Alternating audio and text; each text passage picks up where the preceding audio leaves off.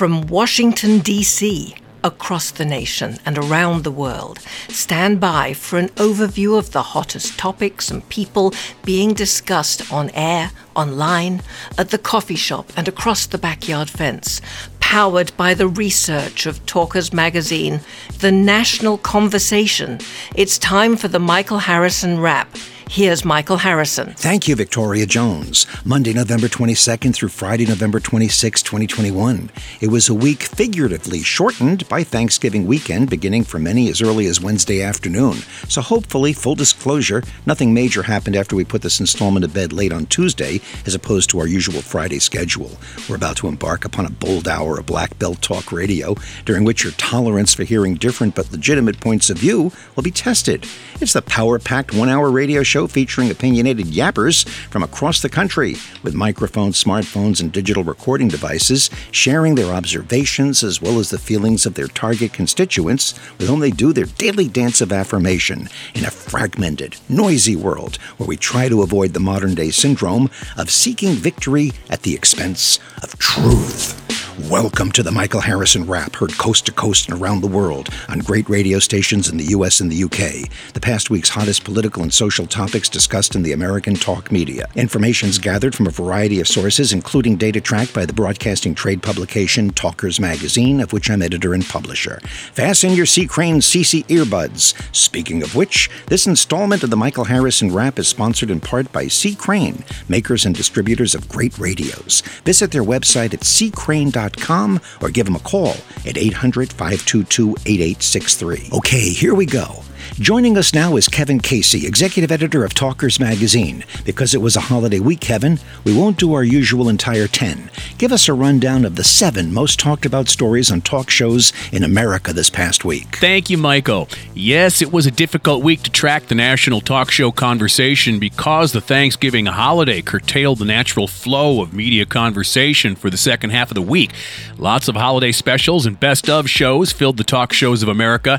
That being said, at number seven, we have a combined group of late breaking topics that include President Biden opening up oil reserves to ease the price of gas at the pumps, the president announcing his intent to nominate Jerome Powell for a second term as chair of the Board of Governors of the Federal Reserve System, and to nominate Dr. Lael Brainard to serve as vice chair of the Board of Governors of the Federal Reserve System. And the January 6th committee issuing subpoenas to former Trump advisor Roger Stone and infamous conspiracy theorist Alex Jones. At number six, Thanksgiving, travel, and football.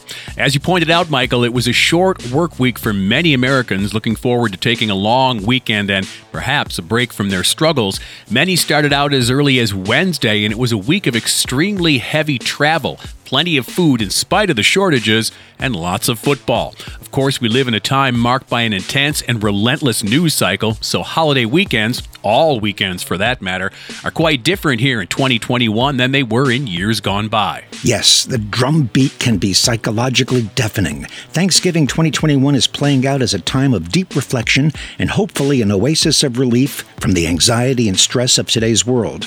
As we enter the second Christmas season of the pandemic era, an atmosphere of uncertainty permeates the environment. At number five, crime and violence, tied with the parade tragedy. The terrible tragedy in which at least five people were killed and 48 more were injured when an SUV plowed into a Christmas parade in Waukesha, Wisconsin last Sunday became a major focal point of conversation this past week, kicking off the holiday season on a very sour note.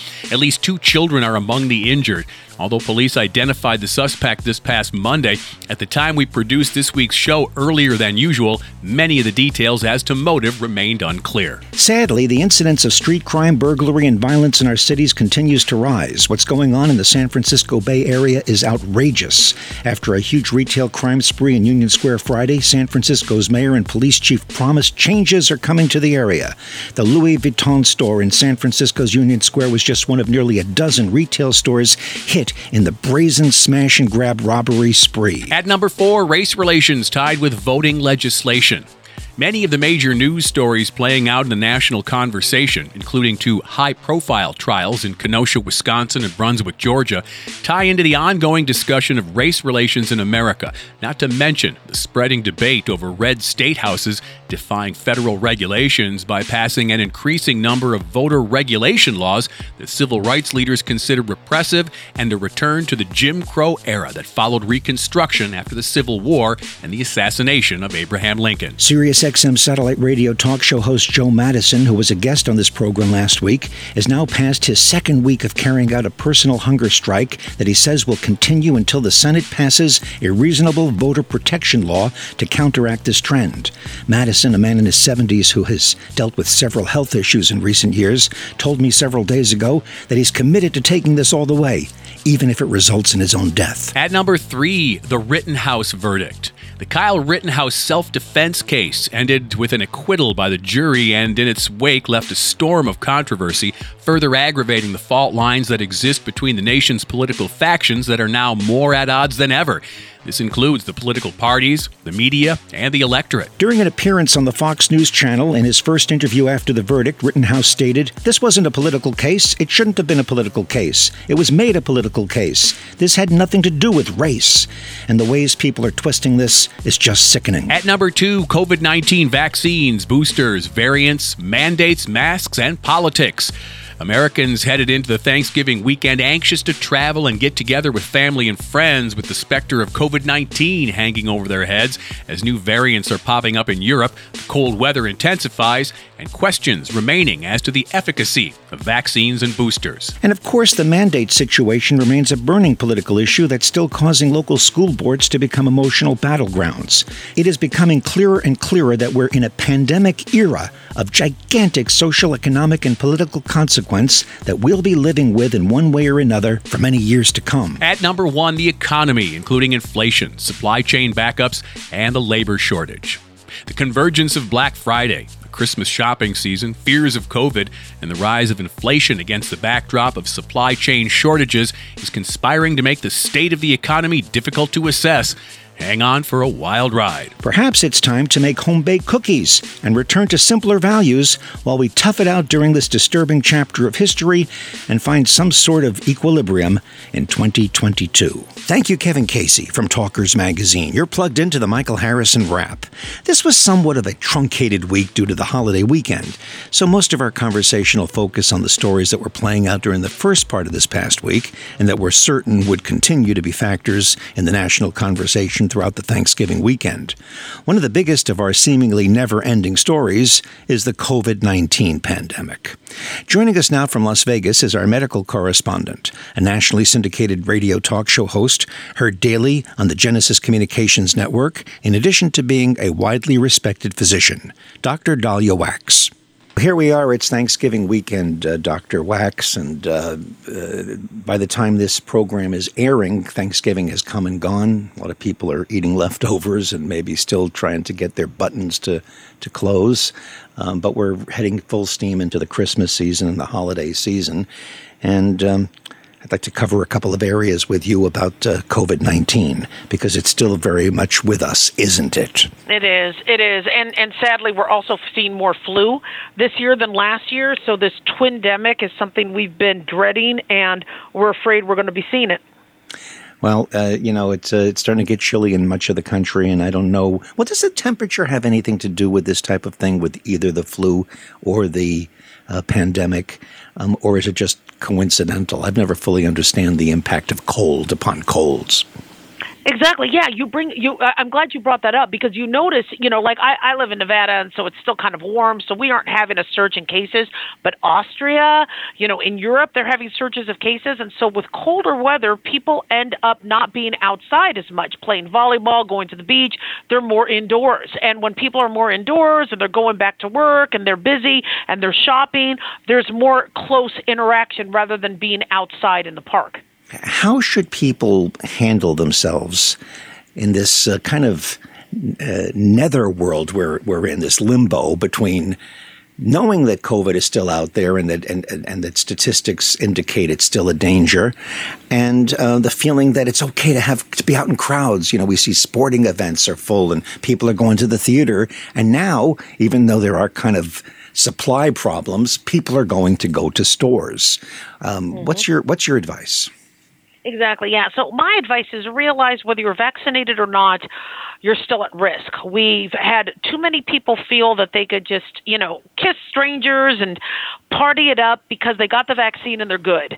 And I think we've come to realize that the vaccine isn't enough, that that the virus, you know, outsmarts, you know, what we do in a lab. And so even though the vaccine is very, very protective, just because you're vaccinated doesn't mean you're completely immune. So just keep in mind that you could still at any time, like we saw with Colin Powell, may, General Colin Powell, may rest in peace. We are all still susceptible to this virus. It's a crapshoot. So just kind of be aware that vaccine or not, you're still at risk. But politically speaking, because there is that influence, that is not for people to assume that you've changed your stance on the opinion that one is better off vaccinated than one is not vaccinated. Oh yeah, absolutely. Vaccinated. I I am so blessed that I was able to get the vaccine. I am going to get the booster. I'm having some surgery this week, so I waited because you know I get a fever with the vaccine, and the last thing I want is for surgery to be put off. But I am going to get the booster as soon as I can. Now, what about uh, what's going on in Europe? Um, I hear that there's a variant of the variant, that, that there's a Delta variant variant. Um, mm-hmm. What's going yeah, on? Yeah, I thought it's called the little baby Delta, but but basically these variants, the more they get to brew, the more they get challenged in nature. They have they try to outsmart nature. Man thanks God links. So nature is trying to outsmart what man can do. You know, in terms of vaccines, in terms of masks, and so these mutations are supposedly making it eh, available to catch on or, or latch on to the ACE receptor and able to replicate faster. And um, we still think our vaccines are the best uh, tool out there, but we are going to have to expand our our armory or our artillery. We're going to have to get um, therapeutics. Uh, we're going to have to do more preventative measures, and we're going to have to eventually, you know, learn how to live with this virus and um, and build up our natural immunity as well. Not by getting exposed, but by making sure we're out in the sun, by making sure we're not, you know, we have other sorts of um, um, exposures to like regular people so that our immune system is always charged and doing what it's supposed to and not getting lazy. What about um, the uh, the latest on, on the meds themselves, on the on the vaccines in terms of approval? Any um, movement in that area? Absolutely. So we do have the you know pediatric approval now for five to eleven. Um, I know there's still a lot of parental hesitancy, and you know it's it's that's going to be kind of tougher you know for parents to get on board. There's been about 712 pediatric deaths since the COVID pandemic began. 712 too many, but I get many parents are a little concerned about the myocarditis, the menstrual irregularities, and other sorts of risks. So you know we'll we'll see how that goes. And you know how I feel about mandates. I'm pro-vaccine, but I'm not a fan of mandates. And so I understand parents uh, parents are hesitant, but they do it not because they're, you know, they're they're political. It's because they're you know they they want to you know they're in charge of their child's health, and so they want to make sure they make a right decision. So it is going to take a lot of education and seeing how this plays out. In terms of therapeutics, which is something that's really going to be a game changer, I think we're still waiting on the Merck approval. Ivermectin does not sound like it's being moved forward yet, despite all the studies out there. I know there's been I get asked every day from patients asking for it, and I can't write it on on my telemedicine platform, even though I see the same studies they do. It's just um, I, I think the reason why, and everybody asks, why won't the FDA even look at ivermectin? It's because it's so much easier to start with a new drug, Merck, that doesn't have any baggage than ivermectin that's been around for decades because the FDA is responsible for anything that ivermectin did in the past if they're going to use it for this application. So even though there's studies, it's it's a lot of bureaucracy, and so I think Merck is pretty much going to be the next one, um, you know, down the line that that that will get to use. But it's going to be imperative that we have something because just like with the flu and Tamiflu, we want to be able to take something that can stave off symptoms. What about healthy eating now? Uh, as we uh, look at the holiday, um, many people listening to this broadcast, which takes place on uh, Friday through Sunday. So Thanksgiving is over, but some people are still having their uh, leftovers. And then, of course, the the holiday season is known for for overeating, and really, uh, mm-hmm. it's almost become a cliche. What are your thoughts? Yeah, so you know, I, I think we've learned that um, in the last few years that the best diets are that with low sugar, low lower carbs, And the Thanksgiving dinner is, oh my gosh, my favorite is the dark meat. You got the potatoes, you got the sweet potatoes, you got the pie. And so the leftovers, I, yeah, usually there's vegetables left over, but nobody will eat those day two. But they sure will eat all the carbs and all that. So keep in mind that your sugar loads are going to be up. You're going to want to exercise. And bacteria, viruses like sugar, so we could be putting our, our health at higher risk with sugar, alcohol, things like that. So just make sure you eat in moderation. Don't overeat. Save your leftovers. If you don't want your plate getting thrown out, save it. That's what I always do. And um, lower also your fat intake because there's going to be a lot of fat we're going to be eating this holiday. That's nationally syndicated radio talk show host and respected physician Dr. Daliah Wachs of the Genesis Communications Network. Coming up next a look at the holidays with national talk show host Lars Larson in Portland, Oregon. You're plugged into the Michael Harrison Wrap.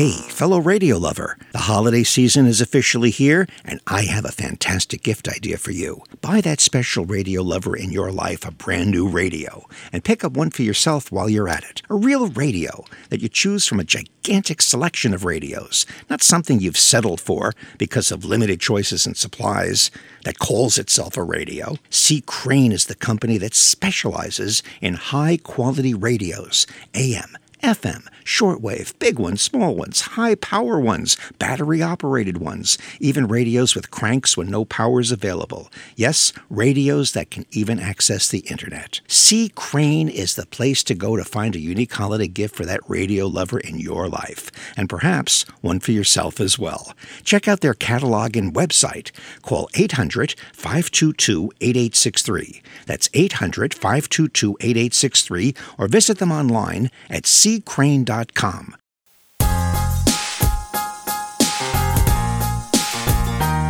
Continuing now with the Michael Harrison Wrap. It's Thanksgiving weekend across America and the official start of the Christmas season. Joining us from Portland, Oregon is Compass Radio Network syndicated host Lars Larson to share a few words about the impact of the holidays. Lars, you know this is a special weekend. It's the um, it's uh, the Thanksgiving weekend, and now it's the official beginning of the holiday season, or at least the Christmas season. I mean, it starts actually at Labor Day, but uh, now we can do it without any apologies. What are your thoughts about um, this um, Thanksgiving weekend and this 2021 holiday season and your personal feelings as we're coming out of the pandemic and we're living in such a, a difficult time. What are your thoughts about um, the holidays and uh, family and uh, commercialism and uh, you know all the things that go on at this time of year? Michael, I am thankful. I try to be thankful and wake up every day and thank God not just for my great friends like Michael Harrison and for my family and my granddaughter and everybody around me, but for all the blessings that God has showered on this country. We are an exceptional country, but I think part of that is because the founders said, your rights come from God. And if there's if for some people there's only one day of the year that they can be thankful, at least along with the football games and the turkey and the stuffing and all the other good stuff that comes, you know, the fun stuff that mm-hmm. comes with it, I hope people remember to be thankful for what we enjoy in this country. Sometimes freedoms can feel like, you know, to to us like uh, water feels to a fish. It's there all the time. And yet you you look around and you realize how how fragile it is even in this country. We've seen a lot of attempts to silence people, to bully people, to force people into one point of view or another, and that's not America. And I suggest that we listen to some of our friends who've moved here from Ukraine or from communist China or from other places on the planet where freedoms are not free and freedoms are not omnipresent as they are here and say, we've got something special here, and we should take note of the fact that freedom is relatively rare on planet Earth and that America is that last bastion of freedom on the planet. Do you? Um, uh, what are your thoughts about the fact that the Thanksgiving table has become synonymous with where people are now fighting about politics? I'm so I'm so sorry to hear that because I just saw a poll the other day saying some amazing numbers, some huge percentage of people have been disinvited from Thanksgiving. Yes. And last year and the year before, the four years before, it was because uh, you, you had Trump fans coming to Thanksgiving dinner with people who hated the Orange Man with a passion. And now it's about vaccines. It's about mandates. You know, wouldn't it be nice to have one day where you can just say we're going to put politics aside? We're going to have a wonderful family gathering. And we know we have different points of view, and actually we should think that's a wonderful thing. God forbid we should ever live in a country where everybody has the same point of view on everything. Think how uninteresting life would be, and then enjoy the blessings of the freedom of speech and understand I can put a pause on my freedom of speech uh, because I know that there are people in my family who may disagree with me, and that's okay. They can disagree with me, and I can disagree with them. But you've got to be able to get together with family, and then, as I said, say thanks to God. And I'll give you a quote from a Democrat. Now, I don't quote Democrats that much, but JFK in his inaugural, there's one, you know, let the word go forth is the quote that everybody uses, but one or two sentences before that, he talked about the founders of this country and the then radical idea they had that, and this is the way he put it, that the rights of man come not from the generosity of the state, but from the hand of God. And I think JFK would have been thrown out of the Democrat Party today in 2021. But I thought that was an extraordinary uh, quote. And it's funny, that's the one line I rarely hear from anyone. You always hear, you know, let the word go forth from this time and place, you know, that the torch has been passed. Mm. It's a nice line. But I thought the line about the radical idea of our founders that our rights come from God and not from the generosity of government absolutely brilliant. You know, Lars, uh, JFK was assassinated on November 22nd, 1963, right before Thanksgiving. It was 58 years ago this very week. You don't hear much about that anymore. Um, maybe so much time has gone by that uh, the only time they'll talk about JFK's assassination is on the years that end in fives and tens. I want to uh, I want to get one little gem of wisdom about you going forward here. Now, um, sure. we're coming into the real heavy duty commercial shopping season for Christmas. We still have the um, uh, supply chain slowdown. We're still dealing with inflation. The economy is a little bit out of whack. A lot of it is because of the pandemic. Obviously, some of it is policy. Um, what, what what do you think the the impact of the holiday being in full season now and these economic issues? Do you think it's going to exacerbate the problem? Do you think people will be cool? What do you think? I think people are going to be cool. Americans find a way to muster through, keep calm and carry on, as the British like to say. I think we'll get through this, and there'll probably be some frustrations. In fact, my wife usually shops for Christmas for the whole family early, and this year she decided to be even earlier than that.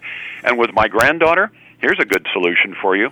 She's making, and she's five. So listen, this is within the capability of anybody listening to this show. She's five years old. She's making with her hands and with brushes and paints and all that every single gift that she's giving to every single member of, of the extended family. And, and that's always a solution as well. I think many people would, would uh, probably value and treasure more a personal letter that you sat down and wrote with your own hand, even with bad handwriting like mine, a whole lot more than whatever expensive giga that you can either pick up at the store or order on Amazon. That's nationally syndicated radio host Lars Larson joining us from Portland, Oregon. You're plugged into the Michael Harrison Wrap. The economy was at the top of the heap this past week in the national conversation, according to the research of Talkers magazine. Joining us now is one of the most influential libertarian academicians in the nation and a former nominee of the Libertarian Party for the governorship of New Jersey. He's a professor of finance emeritus at Ramapo College, and he's author of the provocative new book titled Navigating the Boom Bust Cycle, an entrepreneur's survival guide.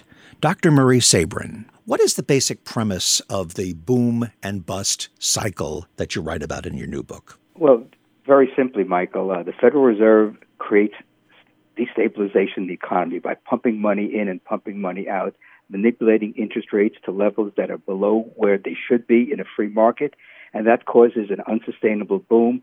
And then when they get nervous about the overheating economy, they withdraw money from the economy, and that creates the bust conditions. and that business people have to be aware of that in order to survive the downturn. What about the premise that this is done to offset other economic factors that could create a boom or a bust that would be perhaps uncontrollable? No, that, that, that's I think one of the great myths that that's out there in in the, in the business world. The economy, a free market economy, works exceedingly smooth as long as the government doesn't interfere, doesn't overreach it with its regulations and its taxes and its spending. A free enterprise economy is the most vibrant method for people to get the goods and services they want. And if the government kept its hands off of it, we would have a sustainable economy for decades and decades to come. Why do they do it? Well, because they it's groupthink, Michael. In the research I did about the Federal Reserve for the past 50 years, they believe that it's necessary for a growing economy to have money constantly pumped in. And and as my research shows, this causes the boom bust cycle. We we wouldn't have a boom bust cycle if the Federal Reserve uh, didn't manipulate interest rates, which creates these unsustainable conditions. What type of a pattern have you um, uncovered in your research? I know it's very difficult to predict when the next boom or the next bust will come, but obviously you've been following this a long time, and you have a national reputation both in the media and in academia for being an expert on this. Um, so, so what guidelines have, are you following that um, indicate any kind of a pattern, or is it without a pattern? No, there is a there is a pattern, and I discuss this in the book. What happens when the Federal Reserve gets concerned that inflation is running out of control is they start to withdraw liquidity from the uh, financial system, which means that they start selling securities that they own. That takes money out of the system. That's when the interest rate, the short-term interest rates, go above the long-term interest rate, called the inverted yield curve, and that begins the countdown to the next recession. And if you and if you look at the chart of the inverted yield curve for decades, the inverted yield curve always precedes the next downturn in the economy. Now, has this pandemic that we've been through and all of the uh, the murkiness and uh, the, the, the uncertainty and tumult that it's created is that playing a role right now in our current position in terms of where we stand between boom and bust? Yeah, because what, what the Federal Reserve did last year when the inverted when the yield curve inverted at the end of 2019, and then the the pandemic hit in the first quarter of 2020 and the stock market declined and unemployment skyrocketed, the Federal Reserve did something unprecedented. It created $4 trillion in, in new money, which kept interest rates at close to zero. And that led the stage for the next upswing in the uh, in the boom cycle, and that's where we are now. But unfortunately, inflation is roaring ahead when it wasn't for 40 years. And so we're seeing the adverse consequences, the counterproductive consequences of easy money, which is higher inflation. Would you say that some of the inflation is being caused by um, uh, perhaps temporary um, reactions to the pandemic, such as um, the uh, the demand for goods that have that are not there because the factories were closed or the supply chain has been interrupted. In other words, things that are different than say what we experienced in what was almost a decade long uh, inflation and stagnation back in uh, the 70s. Uh, what are your thoughts about that? Well, this is why you have to unpack the, the data to see exactly what are the cause and effects. The, the, creation of new money in 2020 is now feeling is getting felt in the in the uh, goods market and services market. Prices are skyrocketing. Housing prices are skyrocketing, and then you have the supply chain issue, which is caused by the pandemic lockdowns that occurred all around the world and the disruptions to production. So you have all these things converging into where we are today, with uh, some goods not being available, some goods being abundant, prices going up, and it's it's a real mess. And unfortunately, the people are suffering, and and uh, the politicians and the policymakers are trying to do. Uh, uh, do things that they haven't tried before, which is try to manage this with a pandemic and a boom bust cycle uh, that's underway. What are your thoughts about the this um, great uh, resignation, or or people not wanting to go back to work, and and and and and, and that, which seems to me to be crazy, but it, it, on the other hand, I guess it's real. What, what, what, what's your insight on this subject? Well, I, I, I think there are so many people out there who are so fearful of getting COVID that they'd rather work at home, which is understandable because the government is creating all these dire uh, uh, news reports about, uh, and the media not helping by showing people who are on ventilators and what have you. And people think that if they get COVID, they're going to die when the survival rate for most people is close to 99.9%. And so th- there's, I think, a misconception out there that if you get COVID, you get terribly sick or die. Uh, but uh, if you're generally healthy, you could be around people without having any adverse consequences to your own health. Uh, so, so you think the reason people, you see, there are all the theories out there. You think the reason people are quitting or, or, or, or risking their jobs is primarily fear of COVID. Um, what about the idea that this pandemic has just made people reevaluate their life mission that they're either depressed or disgusted or or or, or don't want to go back to that environment for emotional reasons as opposed to fear. Uh, have you explored or considered any of those? Well the other thing that's going on michael is that all these vaccine mandates is, is causing a lot of hesitancy of people who don't feel they need a vaccine in order to lead their lives and so you've got, as you pointed out, anxiety, depression, all these other factors that are causing people to react differently. And this is why it's so interesting and un- unfortunately uh, debilitating for a lot of people who have to cope with going back to work and how should they should work. Do they want to go back to the workplace and have to get a vaccine when they feel they don't need it because they either had COVID or they uh, and therefore have natural immunity, or they feel that their uh, immune system is strong enough to ward off any sort of illness? And uh, in conclusion, I, I hear um, that um, students are being um, uh, particularly impacted by this, retirees, people are thinking about changing jobs. They, they, they, they, don't, it isn't that they don't want to work, they just want to change what they're doing. Who are the most vulnerable to this boom bust cycle and, and, and what should they be thinking at this point, at this point in time? Well, it's, it's again historically it's low income workers who tend to get laid off first when the recession hits. It's uh, people who have marginal skills. Uh, it's it's uh, young people who uh, may be uh, last hired, and companies when they cut back will will let go people who are last hired, and then of course retirees, people who are on fixed incomes, uh, even though they're getting a boost in Social Security in, in 2022 because of the inflation rate for the past 12 months. So a lot of people are affected. Tens of millions of Americans are adversely affected by the government's policies, especially the Federal Reserve's policies. And so, therefore, uh, I'm on a mission, Michael, to inform the American people about how these policies are affecting them and hopefully, people will say enough is enough. Let's go back to the type of a uh, free enterprise economy that we need in order to have sustainable prosperity. That's Dr. Murray Sabrin, professor of finance emeritus at Ramapo College in New Jersey and author of Navigating the Boom Bust Cycle An Entrepreneur's Survival Guide. Coming up next, more holidays, turkey, and football. You're plugged into the Michael Harrison Wrap.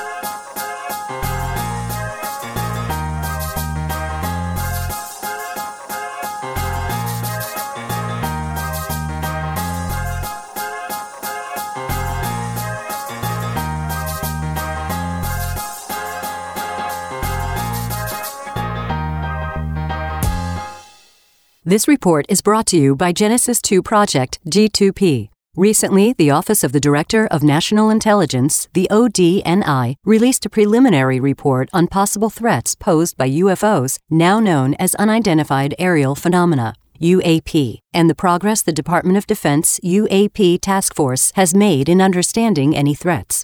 Dr. J.C. Van Valkenburg is a former Los Alamos National Lab biophysicist who has been working with G2P to bring scientifically sound UAP data to the public. G2P has released the first scientifically authenticated documentation of UAPs, including images captured with infrared technology. Primo Forensics performed the digital forensic analysis. In tandem with the ODNI report, these data support the development of relevant processes, policies, technologies, and training for the U.S. military and government personnel upon encountering UAP. Visit genesis2project.com. Continuing now with the Michael Harrison Wrap. Let's get back to acknowledging this holiday weekend. Joining us now is Harry Hurley, the morning host at our affiliate in Atlantic City, New Jersey, WPG. Happy holidays, Harry. You know, you're a wonderful talk show host. You keep up with all the issues of the day. You talk about things internationally, nationally, and certainly locally. You're also a husband, a father, a brother, and I'd say a pretty well rounded member of uh, the human race. So I'm interested in your view, taking in all of those perspectives that you have. I'm interested in your view of the holidays, both in general and in terms of how they're playing out this particular year in terms of the economy, all the things that are going on, as well as the uh, the way people feel. Michael, what a great question. It's um, it's more important than ever. You know this because I know your heart, and we've gotten to know each other very, very well. We're about family. We're about our close friends. Uh, we work hard, but we know that's what we do. It's not who we are. We're completely different people than, than what we do. But what we do is important, mm-hmm. and we love it, and we love the work. But this holiday season is more important than ever. Uh, if you want to call it post pandemic, but I have to tell you, I'm very concerned. Europe is blowing up. I followed this, as you know, from the beginning, and what happens there comes here. Very concerned uh, that we're not through with this beast of a pandemic. But it's more important than ever because a lot of people are hurting right now and they're getting mixed messages. They're hearing from a president who says, "I've given you so much money, you just don't, you, you can't buy anything because of the, the supply chain." I don't think our president realizes this is mirroring. He's he's like Jimmy Carter 2.0. Uh, inflation, the CPI comes out at 6.2 percent. But I, I remind the listeners of Michael's show that that's a false number. That does not include food, which is through the roof. We went, we went from the least expensive Thanksgiving meal to the most expensive in less than a year. Uh, when you factor in food and energy that's not a part of that CPI, this inflation is out of sight. This is very much like the 1970s, and I hope that we can stop it because you know they talk about inflation being transitory. We're already at six months. It's not transitory. We're paying twice as much for gas. We're paying in many cases 10, 20, 30, 40, 50 percent more for food, depending on the food group. Uh, that makes this holiday season so much more important for people to get together, to love their family, to love their friends. I did a piece that I, I sent Michael a copy of about my formula for life, and that is to always have something to look forward to. We need to do that. Yeah, we, we need to have purpose in life as and as well as fun things to have purpose with, yep. as well as responsibilities. Um, I found it interesting in your in your article that you wrote um, about your happy places, um, taking a list of things and things you like to do. And I I noticed on it one of the things that you like to do is that you like to go to Disney World. Uh, you know, I've never been. To, I've been to Disneyland many many times but I've never been to Disney World. What am I missing? Here's what you're missing all of Disneyland, every inch of it, can be put into the parking lot of the Magic Kingdom of Disney World. So that's what you're missing. You're missing multiple resorts. You're missing Epcot. You're missing Animal Kingdom. You're missing Disney Springs. Uh, it's absolutely amazing. I can just decompress. I love it there uh, it is my happy place, and, and I try to get there two, three, four times a year without fail. I, I just I just love it there. I just love the experience. I, I'm a former hotelier, as you know, mm. so I always appreciate four and five diamond, four and five star accommodations and food and beverage, and they've got all that, and it's just a wonderful experience. And it's for it's a place where all ages participate equally. A child, or a child at heart. I love it. And by the way, on my list, and Michael's too humble to say it, and I have a list of maybe 10 or 15 things that are happy things for me. I so look forward to Talkers New York every year. It, it from a professional standpoint, it's the highlight of my year. Well, I appreciate your saying that, and I wish you and the entire Hurley family and um, you know WPG is uh, is one of our um, uh, affiliates. I wish everybody listening uh, to the radio station a very happy holiday. And um, hey, Harry, maybe um, 2022 will be a great year. You know, you never well, know. And we have a say in that, Michael. We can make it a great year. We can do the best that we can. I wish you and Bernadette and Matthew and the entire Harrison family a blessed Thanksgiving. That's Harry Hurley, the longtime morning host at our affiliate in Atlantic City, New Jersey, WPG. You're plugged into the Michael Harrison Wrap. Well, here we are, into the weekend kicked off by Thanksgiving. All of us here hope that you had a great holiday. Perhaps you watched some football. Joining us now from Sports Talk WFAN New York is legendary radio host Richard Neer. Well, first of all, Richard, we're having this conversation early in the week because uh, it was a crazy week and the program had to be produced in, in advance. So we know nothing of the scores of either Thanksgiving or the following Sunday in terms of football or any sport. But um, it's an interesting topic because somehow in our American culture, it seems that football has co opted. Uh, Thanksgiving, sort of the way basketball has co-opted Christmas. What's how did this happen? Well, it started in Detroit, 1934. There's a man by the name of George Richards who owned the team, and he was a really good marketer. And he thought, wow, Thanksgiving, there's no football being played today. Why don't we put the Detroit Lions on well, they didn't have television then. Obviously, it was just mm-hmm. radio. Right. But uh, let's let's have the Lions play, and they would have be the only story in town. And indeed, they were. They lost to the Bears in that first game in 1934 but they started this tradition which lasts to this very day. Okay, and so unfortunately, they, the Lions have been so bad over the years that most people will say, "Please, any team but the Lions." Yeah, but but eh, did they have a problem getting the Bears to agree? Is there any story about that, or did the Bears go sure? And and, and it always is at the Lions' home home stadium, right? I mean, it, the Bears had to go to Detroit on Thanksgiving. I wonder how they felt about that. Yeah, I, I, I don't know. Uh, most of the Bears, I'm sure, who played in 1934 are no longer around to, to tell us. To but, complain. Uh, it was probably an inconvenience for them, sure, with yeah. their families. So, how did all of a sudden Dallas become involved in this? Dallas did this um, back in 1978, I think, uh, was when Dallas did.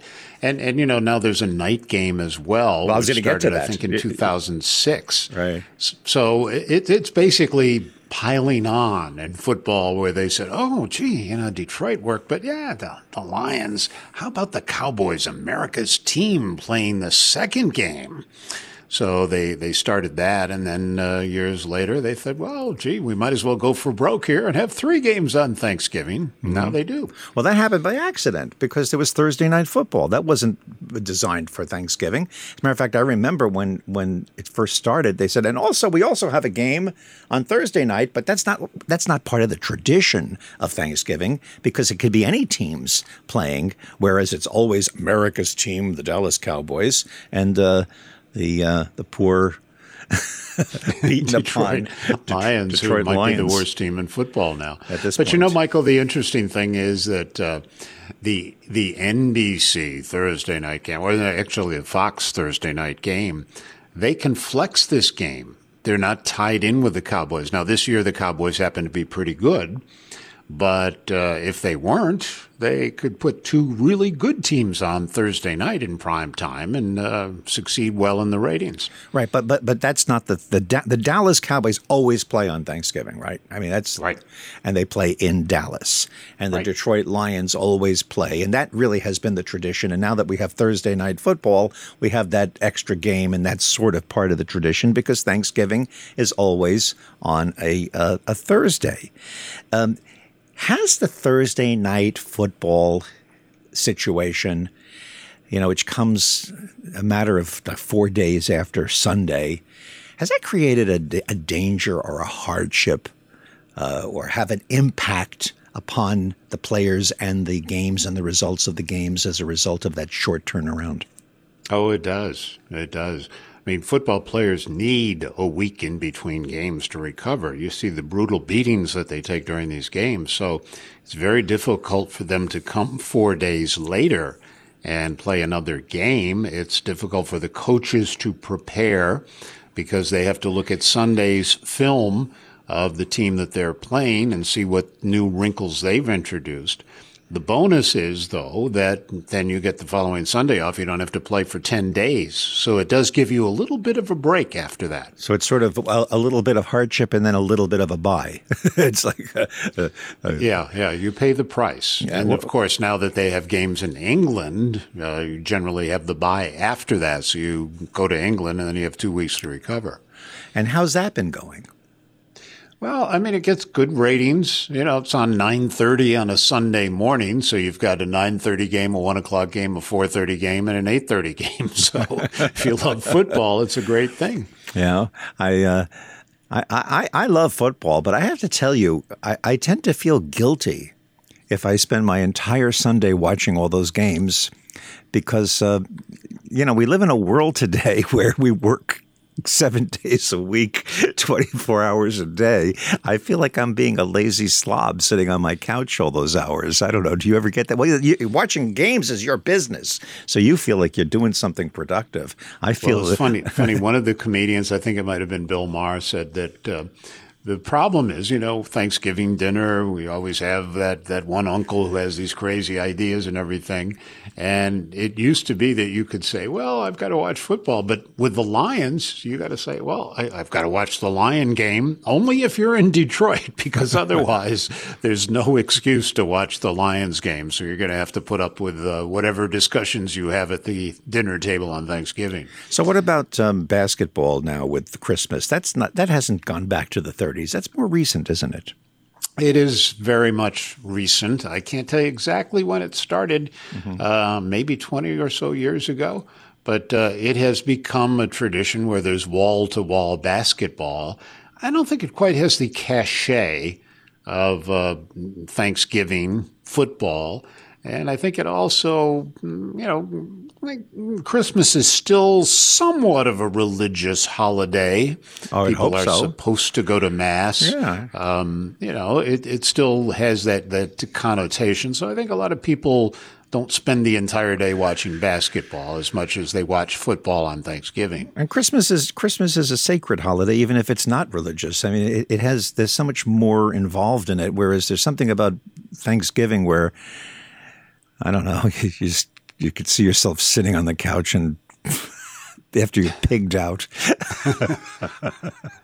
yeah, the Christmas dinner isn't quite what the Thanksgiving dinner yeah, is. Yeah, you know, a whole different deal. In conclusion, do the players mind giving up their Christmas uh, for, for for a game, or even the even the in, in football? Do, do the teams that get picked to play on the in that game. You know, you know when you sign up for the Lions, you sign up for the Cowboys. You're going to be in a game, but um, when they say, "Okay, uh, you know, uh, the Jets or the Patriots or whoever," you're uh, you're going to have to go to uh, to, to Detroit or, or, Dallas. Do they? Do the players uh, go? Oh no.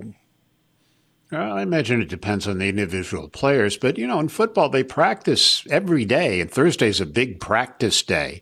Now, some coaches, depending on who they are, will do a lighter practice on a Thanksgiving than they might on a normal Thursday. But, you know, usually they get Tuesday off. Wednesday is when they install the game plans and, you know, have the practice. Thursday is when they get serious about it. Uh, you know, Friday, Saturday are a little bit lighter. So Thursday's an important practice day. And, you know, they, they still have to report to work with, in most cases anyway. It's that they don't have a real game unless they're playing the Cowboys or the Lions. That's Richard Neer, legendary sports talk show host at WFAN in New York. And that about does it for this latest installment of the Michael Harrison Wrap, an overview of the national conversation, looking back at the week of Monday, November 22nd through Friday, November 26th, 2021, which of course is Thanksgiving weekend. Looking ahead, I'm sure we'll have plenty to talk about next week, including the ever lurking unknown factor, that unanticipated surprise story that can take the national conversation spinning off in a totally unexpected direction. We sure do live in interesting times. This holiday weekend installment of the show took a bit of a break from the usual top 10 topics such as race relations, the Capitol riot, immigration, climate change, U.S. China relations, crime and violence, the abuses of social media, and the rest. But I assure you, they'll be back. I can be reached via email at michael. My podcast, The Michael Harrison Interview, can be heard at mhinterview.com. And if you want to stay in touch with the inner workings of the talk media industry, please visit talkers.com. The Michael Harrison Wrap. Our producer is Matthew B. Harrison. Thank you for listening. The Michael Harrison Wrap is a production of Goodphone Communications in conjunction with Talkers Magazine and Talk Media Network. Copyright 2021, all rights reserved.